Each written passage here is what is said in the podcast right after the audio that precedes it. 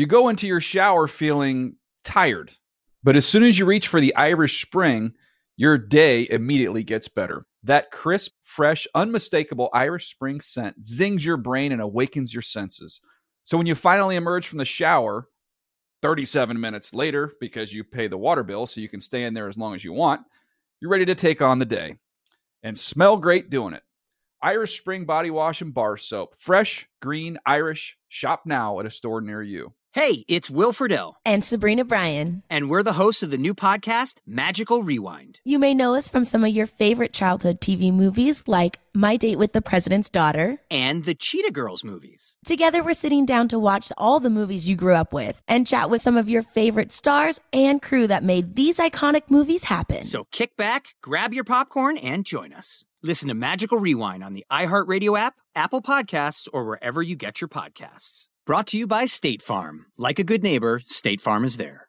Get in zone, AutoZone. Welcome to AutoZone. What are you working on today? I got to change the oil in my car. Right now, get 5 quarts of Pennzoil Platinum Full Synthetic with an STP Extended Life Oil Filter for only $36.99. Get in zone. What do I do with my old oil? We can recycle your used oil for free. And do you have oil for my old work truck? You can find the right high-mileage oil to help it go farther right here at AutoZone. Get in zone, AutoZone. Restrictions apply. Hey, guys. Back at the playground again, huh? Yep. You know what this playground could use? A wine country. Heck, yeah. And some waves so we could go surfing. Oh, yeah. Ah, love that. A redwood forest would be cool. I'm in. Ah, ski slopes. Let's do it. Can a girl go shopping? Yeah, baby. Wait. Did we just invent California? Discover why California is the ultimate playground at visitcalifornia.com. You know that feeling when you walk into your home, take a deep breath, and feel new? Well, that's what it's like to use Clorox Scentiva. Because Clorox Scentiva smells like coconut, cleans like Clorox, and feels like energy. It'll elevate any cleaning routine to not just clean, but also make every room smell like a tropical coconut getaway. Discover how Clorox Scentiva's powerful clean and refreshing scents can transform your space. Get yours in coconut or other fabulous scents at a nearby retail store.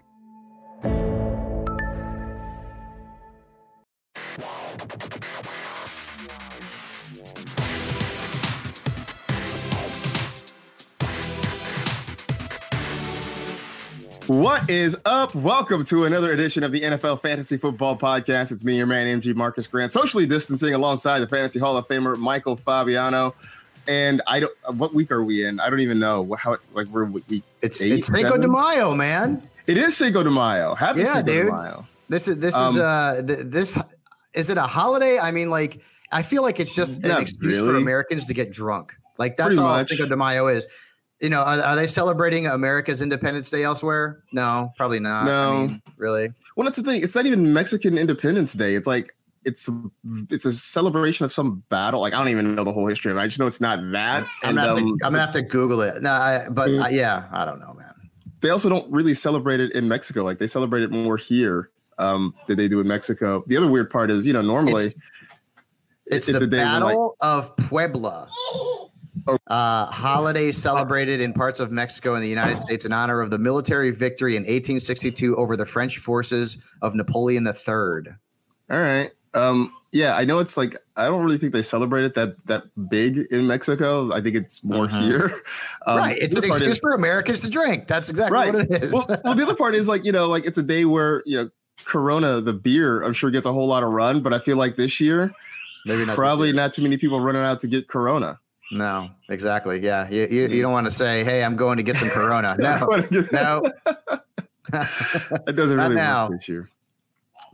work this year. A couple of notes for you all out there. Now that we are a little bit past the draft, we're still going to do 2 shows a week. They will be shorter shows. We're just going to try to keep them around 20 or 30 minutes. So we won't go into an expansive news section. And then we'll just have like a little a category or topic that we'll talk about. But we will still be here twice a week, Tuesdays, Thursdays. So that part won't change. We'll just give you back more time in your day so you can do things like watch Korean baseball in the middle of the night. Did you see that? That's how it's going to be here. That's how I watched a few innings. I watched a few innings, mostly because it started like at 10 o'clock out here for opening day, 10 o'clock at night. But like, I think a lot of these games start at like 2:30 in the morning and on the West Coast. So I don't know how much I'm going to see. Yeah. So today we'll talk about some guys who are in their second year who could have big breakout seasons or may not. We'll kind of kick around what they're going to do. But first, let's talk to our faithful producer, Senior Edward L. Murphy, Esquire. Murph, did you watch any Korean baseball? I didn't get to watch it last night. I was watching a movie and I saw people tweeting about it, and I was like, "Oh, my chance to actually watch real live baseball!" And then I think it was in a rain delay actually when I was going to turn it on. One of the things got rained out. But honestly, as much as I want to watch live baseball, I'd ask for another 10-part series on Michael Jordan and just keep watching that every single weekend instead of worrying about it. I would trade that for sports. It's just the best thing I've ever watched. I just think they should do another 10 or 20 or however many part series on all the dudes that Michael Jordan has beef with from like 20 years ago. That's all the show is. It's just, it's a way for him to be like, Clyde Drexler don't like you, Isaiah Thomas don't like you, Jerry Krause don't like you. It's all it is. Right. It is. It's just him airing all his It is his own Festivus. Like, it's just an airing of grievances is all this is. I didn't watch but it's kind of fun. Absolutely, I got to check it out. You know what I like about that the most though? Like, is watching the old highlights of the players that made – I mean, like, you know, it was toward the end of Magic, but the Bulls won their first championship against the Lakers, like crushed the Lakers, like the Magic Vlade Divac Lakers. Yep. But it's so great to go back and watch, like, the players that we all, like, grew up with watching against Jordan because it's a nostalgia trip. Yeah, no, absolutely. Between that and like, you know, the soundtrack, the whole thing is just, it's been fun to watch. Mm-hmm. So we got two more Sundays, I think, right? Next week is 7 and 8, and then 9 and 10. See, I had to watch 90 Day Fiance, so I didn't get a chance to watch it yet. Oh, see, we prioritize here. We do Last Dance first. Clearly, you are in charge of the priorities in your household. I am not, Marcus. So 90 Day Fiance, and there's like 4 other iterations of that damn show. Oh yeah, I know. It's ridiculous. And by the way, anybody who watches out there, that guy David, why don't we just hook him up with Yolanda? Like, yes. Why don't we? But like, just, I mean, they're both getting catfished. Like, why don't we just hook those two up? Boom, done. They both live in Las Vegas. It's fine. It's easy. They're both exactly. Right there, that's what I'm saying. All right. Never thought we'd go down the 90 Day Fiance path. It's coronavirus, man. This is what we're left with, man. Right. Like I said, we're not going to do a big news section, but got a couple of big stories, so let's talk about those.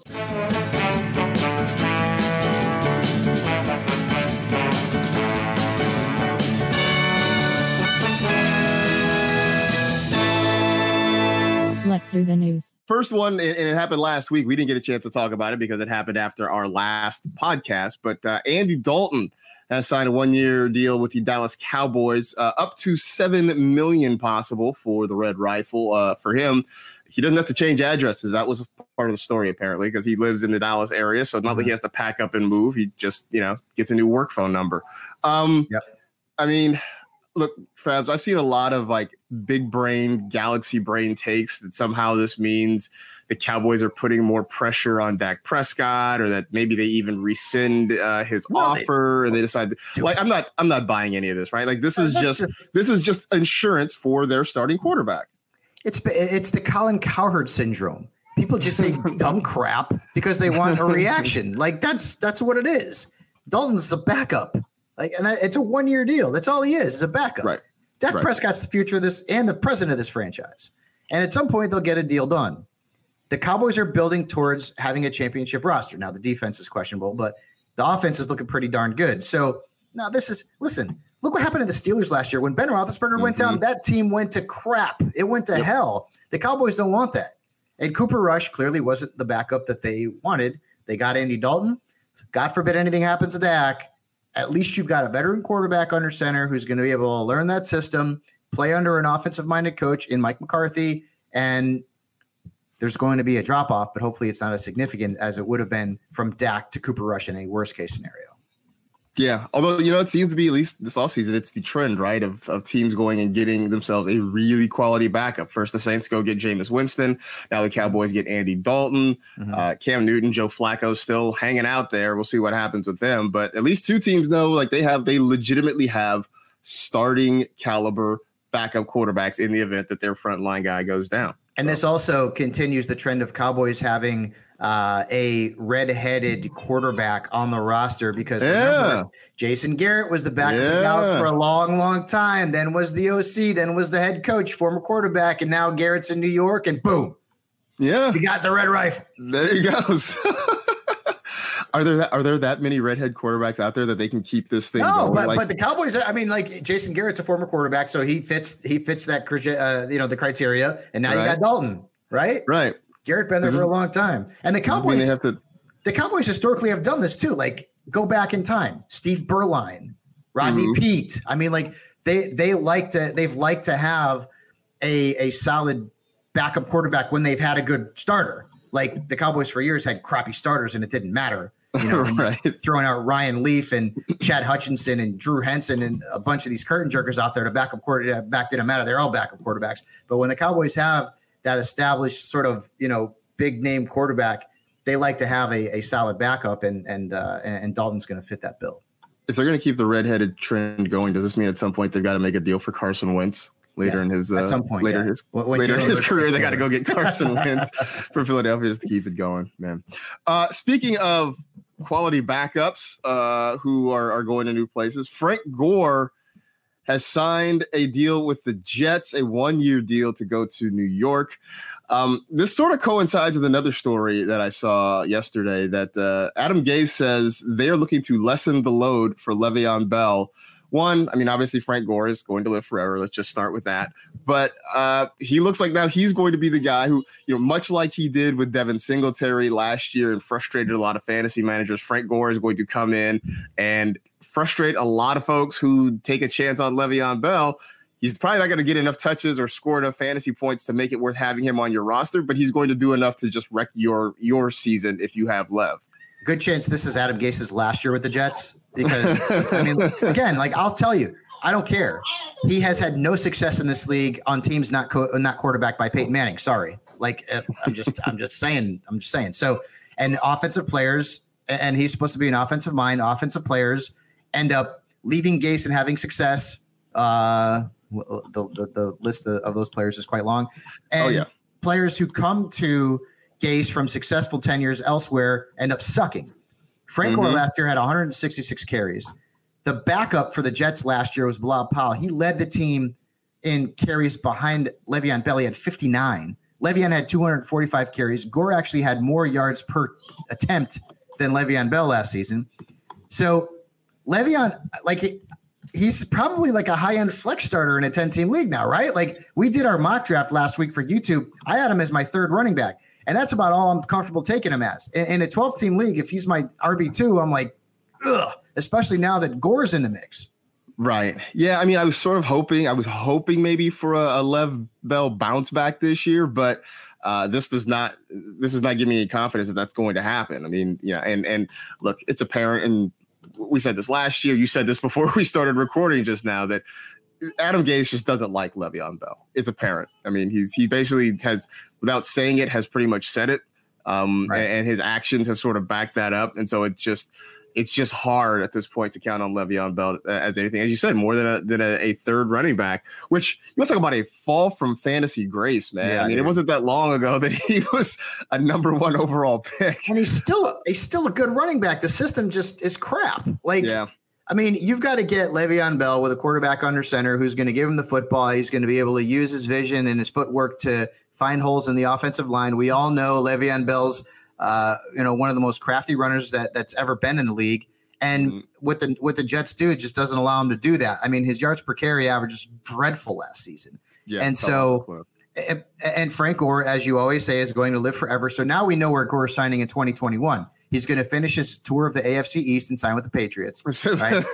and Gase really liked Gore when they were together in Miami. Like, this is just all bad for Le'Veon Bell. It's unfortunate because he's a really talented back.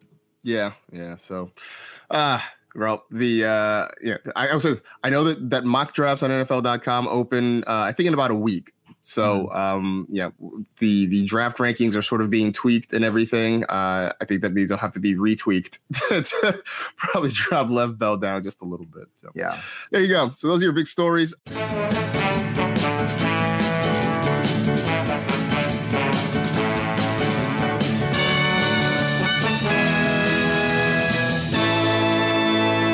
That was the news. Let's talk second year breakouts. I put together a list of guys, Fabs, that are going into their second year. I left out, guys like, Marquise Brown. I left out some of the guys who had really good rookie years. There's no Josh Jacobs on this list, guys like that, because look, we sort of know where they are and what they potentially could be. But these are guys who maybe flashed, maybe even didn't. But going into their second year, seeing what they possibly could do. So I got six guys on this list. We can kick it around. The first one, Daniel Jones, who Andy. Right now he seems like everybody's kind of not everybody's, but one of the favorite sleeper quarterbacks for this year. Look, obviously the upside is we saw him play most of the season last year. He definitely threw the ball well at times. Was 7th among quarterbacks in rushing yards, which was kind of some sneaky hidden fantasy points right there. The downside was the turnovers. But, Fabs, this is, without a doubt, his team. Eli Manning has retired. They still have some skill position players that are there that can be helpful. Do we see him take a big step forward this year? I think so. I'm already on record. And I'm a Cowboys fan who hates the Giants, so you know that this is genuine. I really like Daniel Jones. The Giants did well in the draft to help him as well. They took Andrew Thomas. They took Matt Peart out of UConn. They take Shane Lemieux out of Oregon to help bolster the offensive line. I feel like the talent already is there around him with Saquon and Golden and Sterling and Darius Slayton, who's a big-time potential breakout candidate, and Evan Engram. I've mentioned a million times, but he is one of only three quarterbacks in the National Football League to have 28 plus fantasy points in 4 different games during his rookie season, the other two being Cam Newton and RG3. There's a lot to like. He is. So the last 2 years we've had the Patrick Mahomes breakout and then Lamar Jackson breakout. And we all saw that coming in the industry. Right. There isn't that quarterback this year, but Daniel Jones is probably as close as you're going to get, at least for me. Yeah. I think we really hoped that, I don't say Kyler Murray was going to be a breakout, but the discount is so long gone on drafting Kyler Murray. Well, but Kyler averaged like 18 points a game last season, so he was pretty good. So I'm saying a guy who's going to end up, Kyler was a starter in most leagues last year. Daniel Jones wasn't. Yeah. So, it's a thing. I did a dynasty startup draft, and I didn't get to draft him, but I did kind of swing a deal to add him to the roster. So I got him, but I'm going to try and draft him in as many places as I can this year because I'm excited about what his potential could be. You mentioned Darius Slayton. I don't have him on the list, but I think he's another guy that people are expecting big things from. He played really well. He was pressed into service because a lot of guys got hurt, and I think he played really well. So I think bigger things are coming for him. Yep. Beautiful segment, guys. What's up? Eddie's digging it, man. Oh, I'm sure he is. In Kansas City, there's Mecole Hardman, who just is part of that track team that they've put together at wide receiver there with the Chiefs roster. Look, we know Tyreek Hill is going to get targets. We know Travis Kelce is going to get targets. But there is room, Fabs, in that offense for another guy to sort of break out. I think we don't expect it to be Sammy Watkins. We don't expect it to be like a DeMarcus Robinson. Mecole Hardman seems like he is the guy who's in line to start getting a lot of those extra targets from Patrick Mahomes. Yeah. So I feel like there's still a ceiling on him, though.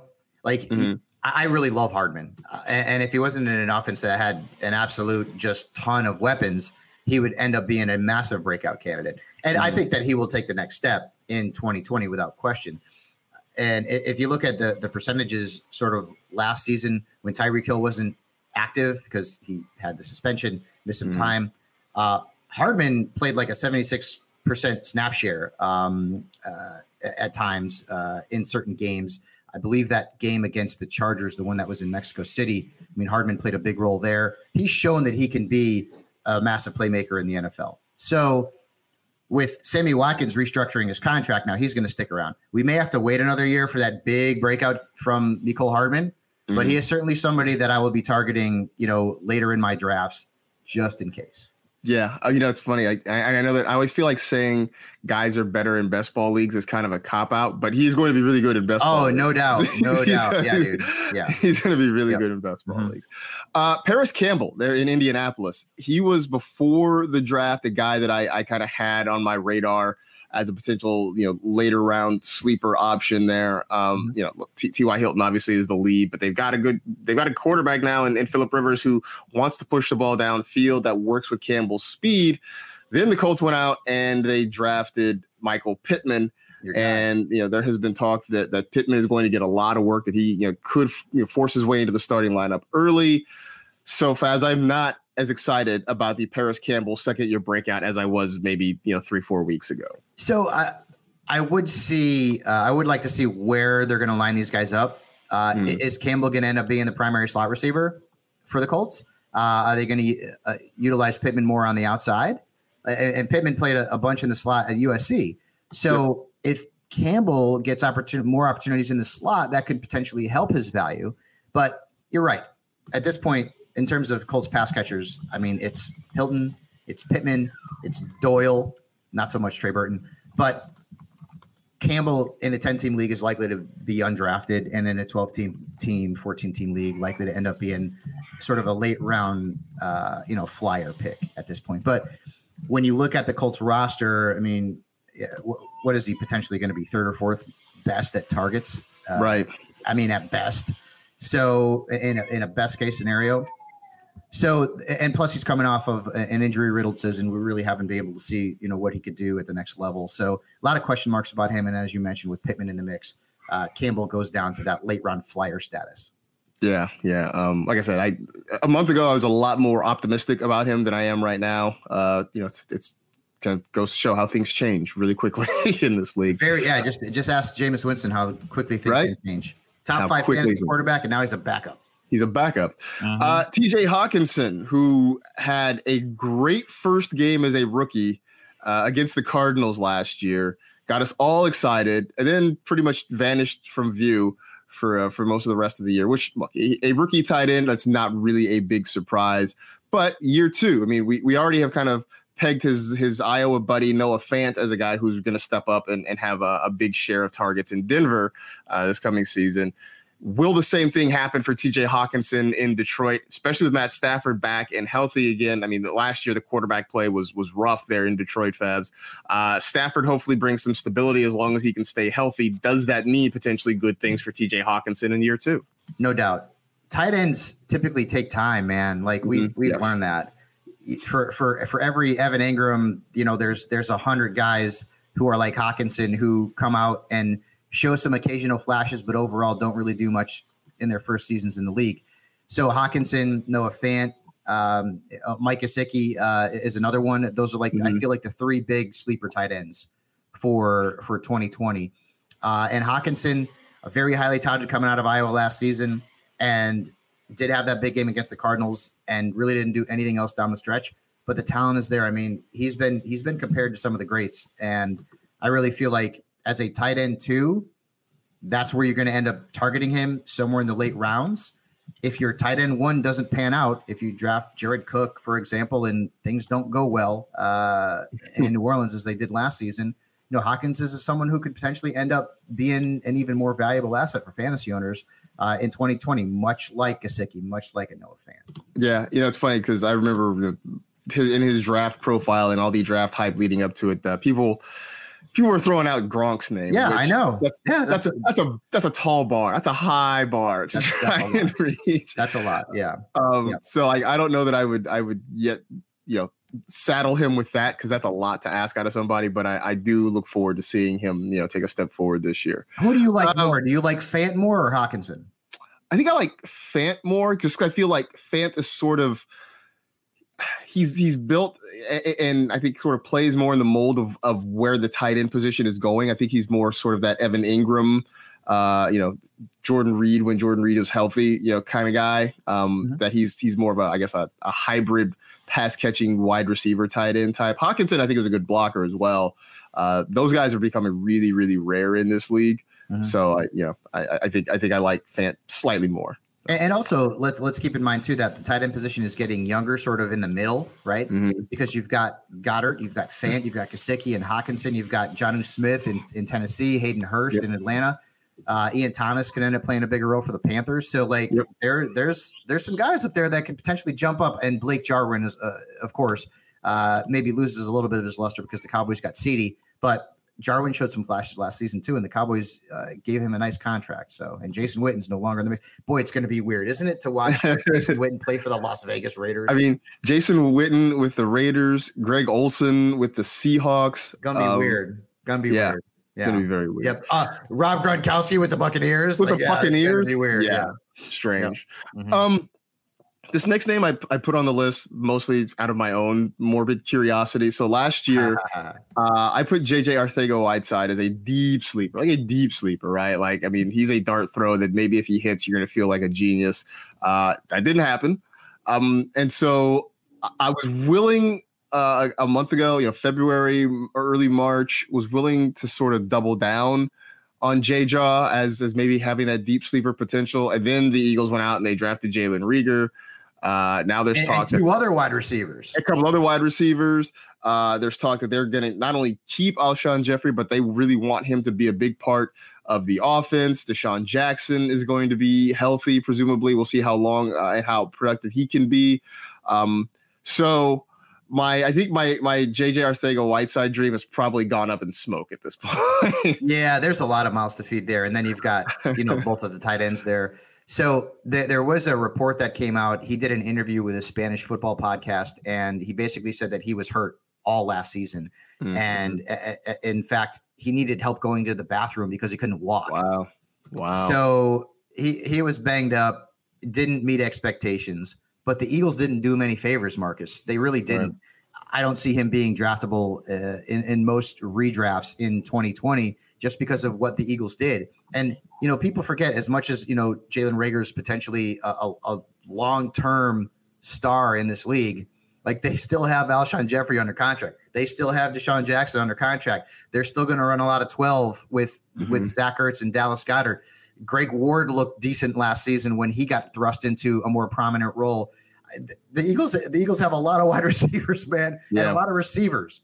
So to think that Arcega-Whiteside is going to emerge as, I mean, let's be honest, Ertz, Goddard, Jefferson, Jeffries, Jackson, and then maybe Reagor. That's five guys ahead of you from a target share perspective before you even get to Arcega-Whiteside, and who knows if he's even the next guy in line. So. Well, and then let's throw in the fact that Miles Sanders is going to catch passes. Yeah, exactly. So.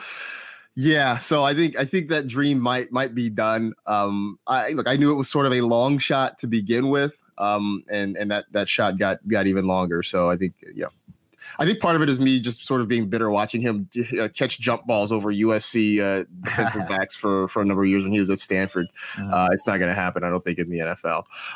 Last name I have on this list, Deontay Johnson. We talked about the Steelers quarterback situation last year was a mess once Ben Roethlisberger went down. We thought maybe James Washington, and he had one or two decent games. Deontay Johnson played well in stretches. And the other part of this, Fabs, is there's a story floating around that the Steelers may not re-sign Juju Smith-Schuster at the end of his rookie deal. That, this is obviously is rumor and innuendo season. So that's one of the ones floating around there that, obviously last year was not a great year for Juju by any stretch of the imagination, that the Steelers may try to move on from him. And especially if he has a really good year and bounce back year, then suddenly the price tag goes up. So maybe this opens the door for Deontay Johnson to step in and really make some plays and be a playmaker in that offense this year. I do feel like the Steelers' moves in the offseason and in the draft didn't do him any favors, though. They drafted Chase Claypool, and they added Eric Ebron. So another team with a lot of weapons, Juju Smith-Schuster, as you mentioned, James Washington also. And, they've got some backs who can potentially catch the ball out of the backfield, like McFarland, who they drafted out of Maryland, who's more of a change of pace kind of back.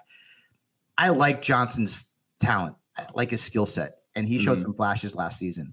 And there were times he was the best Steelers wide receiver, and he was catching passes from a dude named Duck. So if you get Ben Roethlisberger back under center, that's going to do nothing but improve his outlook.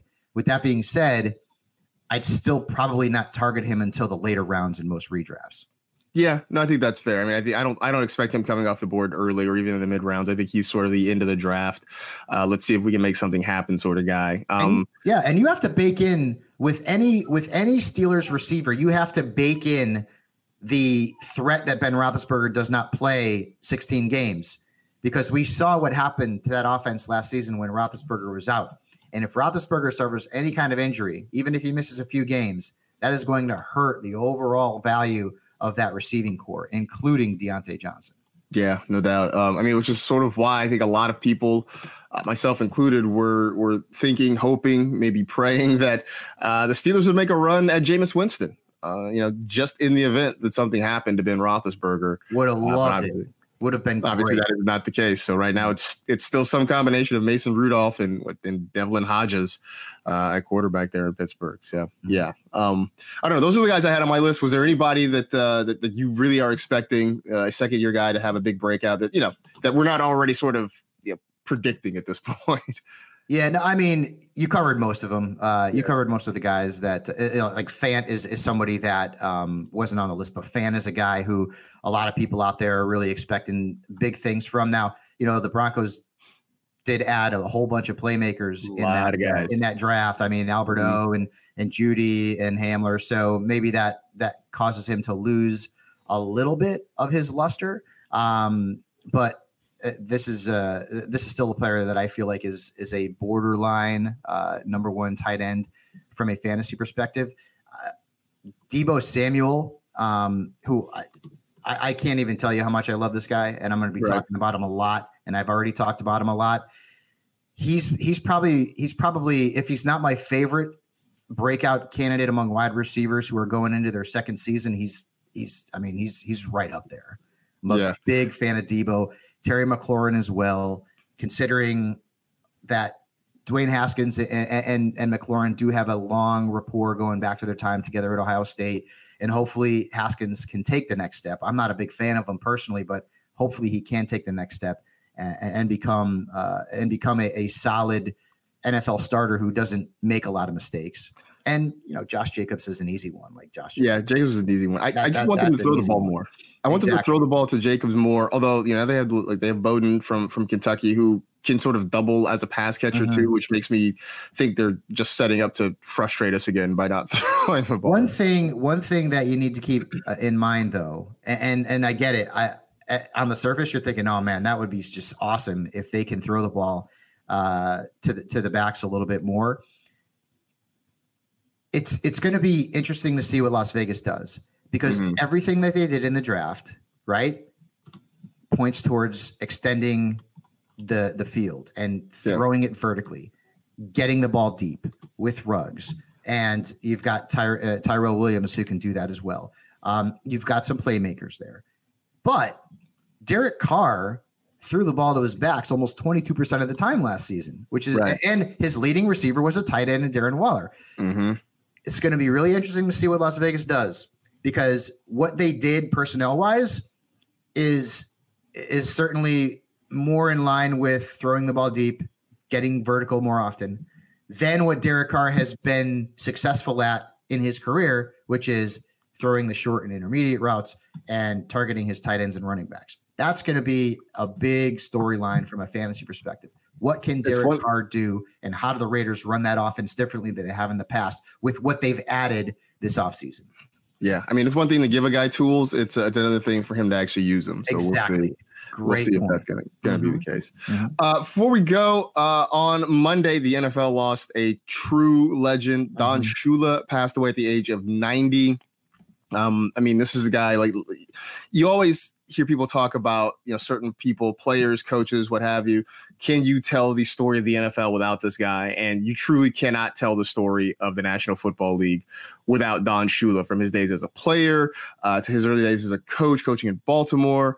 Obviously, the long run he had in Miami, the undefeated team, the Super Bowl titles.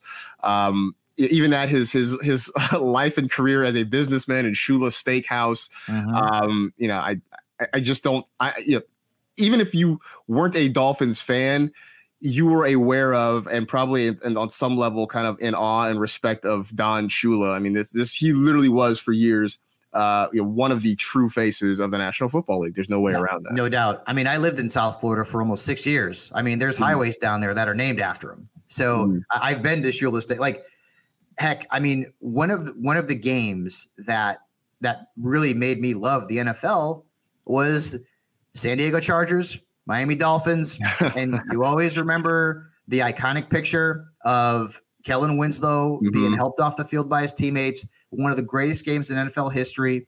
I remember that game. Don Shula, I believe he only had 2 losing seasons in his entire career. You may want to check the stats. I'm pretty sure he only had 2 losing seasons. This guy was a winner.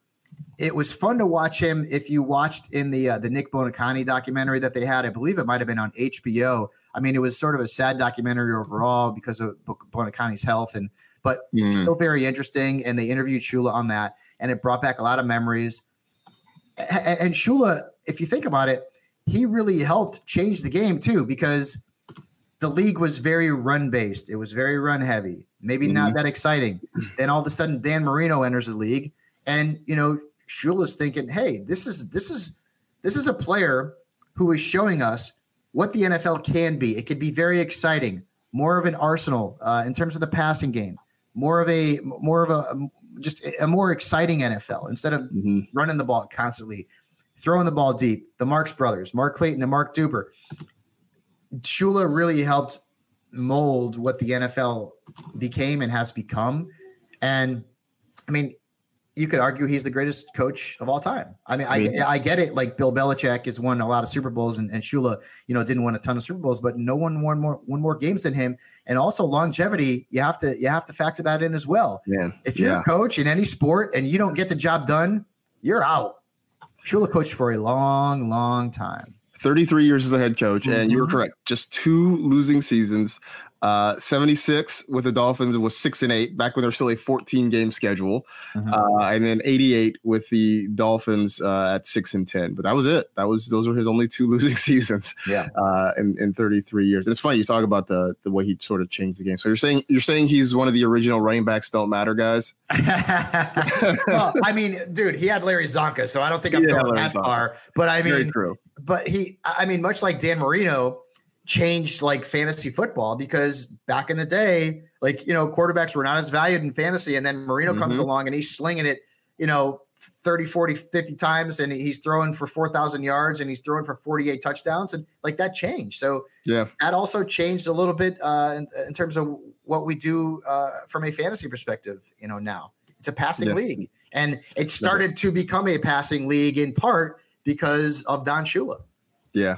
Fun fact, the first ever fantasy league I played in, I was a freshman in college in 1994. It was me and a buddy. We kind of shared a team.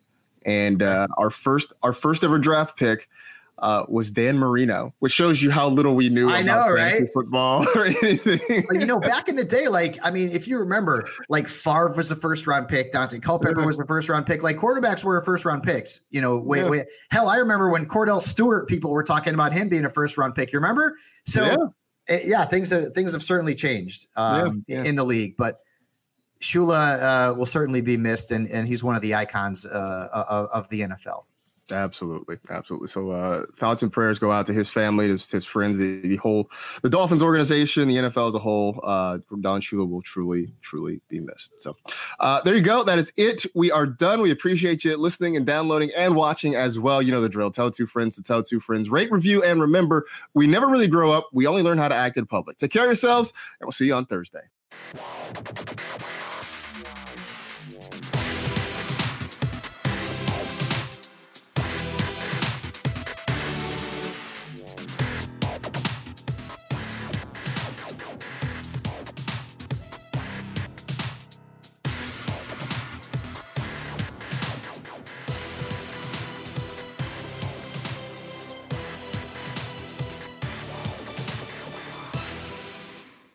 You go into your shower feeling tired, But as soon as you reach for the Irish Spring, your day immediately gets better. That crisp, fresh, unmistakable Irish Spring scent zings your brain and awakens your senses. So when you finally emerge from the shower 37 minutes later, because you pay the water bill so you can stay in there as long as you want, you're ready to take on the day and smell great doing it. Irish Spring Body Wash and Bar Soap. Fresh, green, Irish. Shop now at a store near you. Viking. Committed to exploring the world in comfort. Journey through the heart of Europe on an elegant Viking longship with thoughtful service, cultural enrichment, and all-inclusive fares. Discover more at Viking.com. What's up, y'all? Janice Torres here. And I'm Austin Hankwitz. We're the hosts of Mind the Business, Small Business Success Stories, a podcast presented by iHeartRadio's Ruby Studios and Intuit QuickBooks. Join us as we speak with small business owners about the tools they use to turn their ideas into success. From finding that initial spark of entrepreneurship to organizing payments and invoices, we've got you covered. So follow and listen to Mind the Business, Small Business Success Stories on the iHeartRadio app or wherever you get your podcasts. Hey guys, back at the playground again, huh? Yep. You know what this playground could use? A wine country. Heck yeah. And some waves, so we could go surfing. Oh, yeah. Ah, love that! A redwood forest would be cool. I'm in! Ah, ski slopes. Let's do it! Can a girl go shopping? Yeah, baby! Wait! Did we just invent California? Discover why California is the ultimate playground at visitcalifornia.com. You know that feeling when you walk into your home, take a deep breath, and feel new? Well, that's what it's like to use Clorox Scentiva. Because Clorox Scentiva smells like coconut, cleans like Clorox, and feels like energy. It'll elevate any cleaning routine to not just clean, but also make every room smell like a tropical coconut getaway. Discover how Clorox Scentiva's powerful clean and refreshing scents can transform your space. Get yours in coconut or other fabulous scents at a nearby retail store.